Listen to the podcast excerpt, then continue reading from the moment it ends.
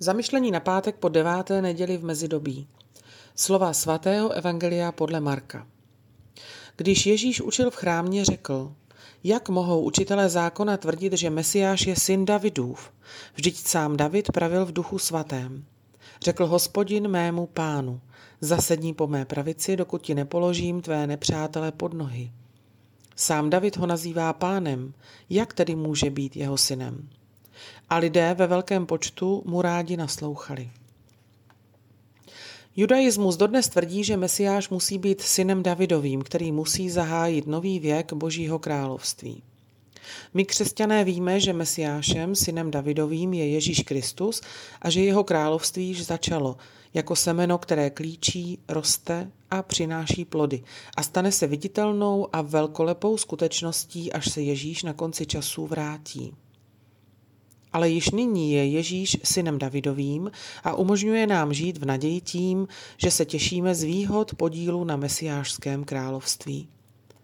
Titul Syn Davidův, aplikovaný na Ježíše Krista, tvoří součást páteře Evangelia.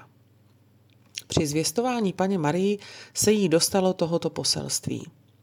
Pán Bůh mu dá trůn jeho předka Davida, bude královat nad Jakubovým rodem na věky – a jeho království nebude mít konce. Chudáci, kteří prosili Ježíše, aby je uzdravil, říkali synu Davidův, smiluj se nade mnou. Když Ježíš slavnostně vstoupil do Jeruzaléma, byl oslavován.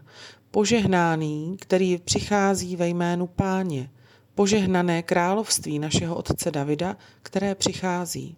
Hosana na výsostech. Velmi stará kniha Didache děkuje Bohu za svatou vinici Davida, tvého služebníka, kterou jsme poznali skrze Ježíše, tvého služebníka. Ježíš však není jen syn Davidův, ale také pán. Slavnostně to potvrzuje citací Davidova žalmu 110. Židé to nemohou pochopit, není přece možné, aby Davidův syn byl zároveň pánem. Svatý Petr, svědek Ježíšova z mrtvých stání, jasně viděl, že Ježíš byl ustanoven pánem Davidovým, protože Bratři, budiš mi dovoleno, abych k vám bez okolků promluvil o praotci Davidovi.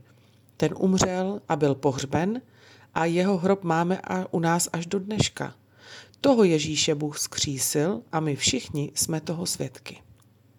Ten pochází jako člověk z rodu Davidova, duchem svatosti se prokázal jako mocný boží syn, jak ho pojmenovává svatý Pavel. Se stal přitažlivým centrem všech lidských srdcí a tak nás k sobě jemně přitahuje, již nyní vykonává svou vládu lásky, která se celé odevzdala nad všemi lidmi, kteří se k němu obracejí v důvěře s láskou.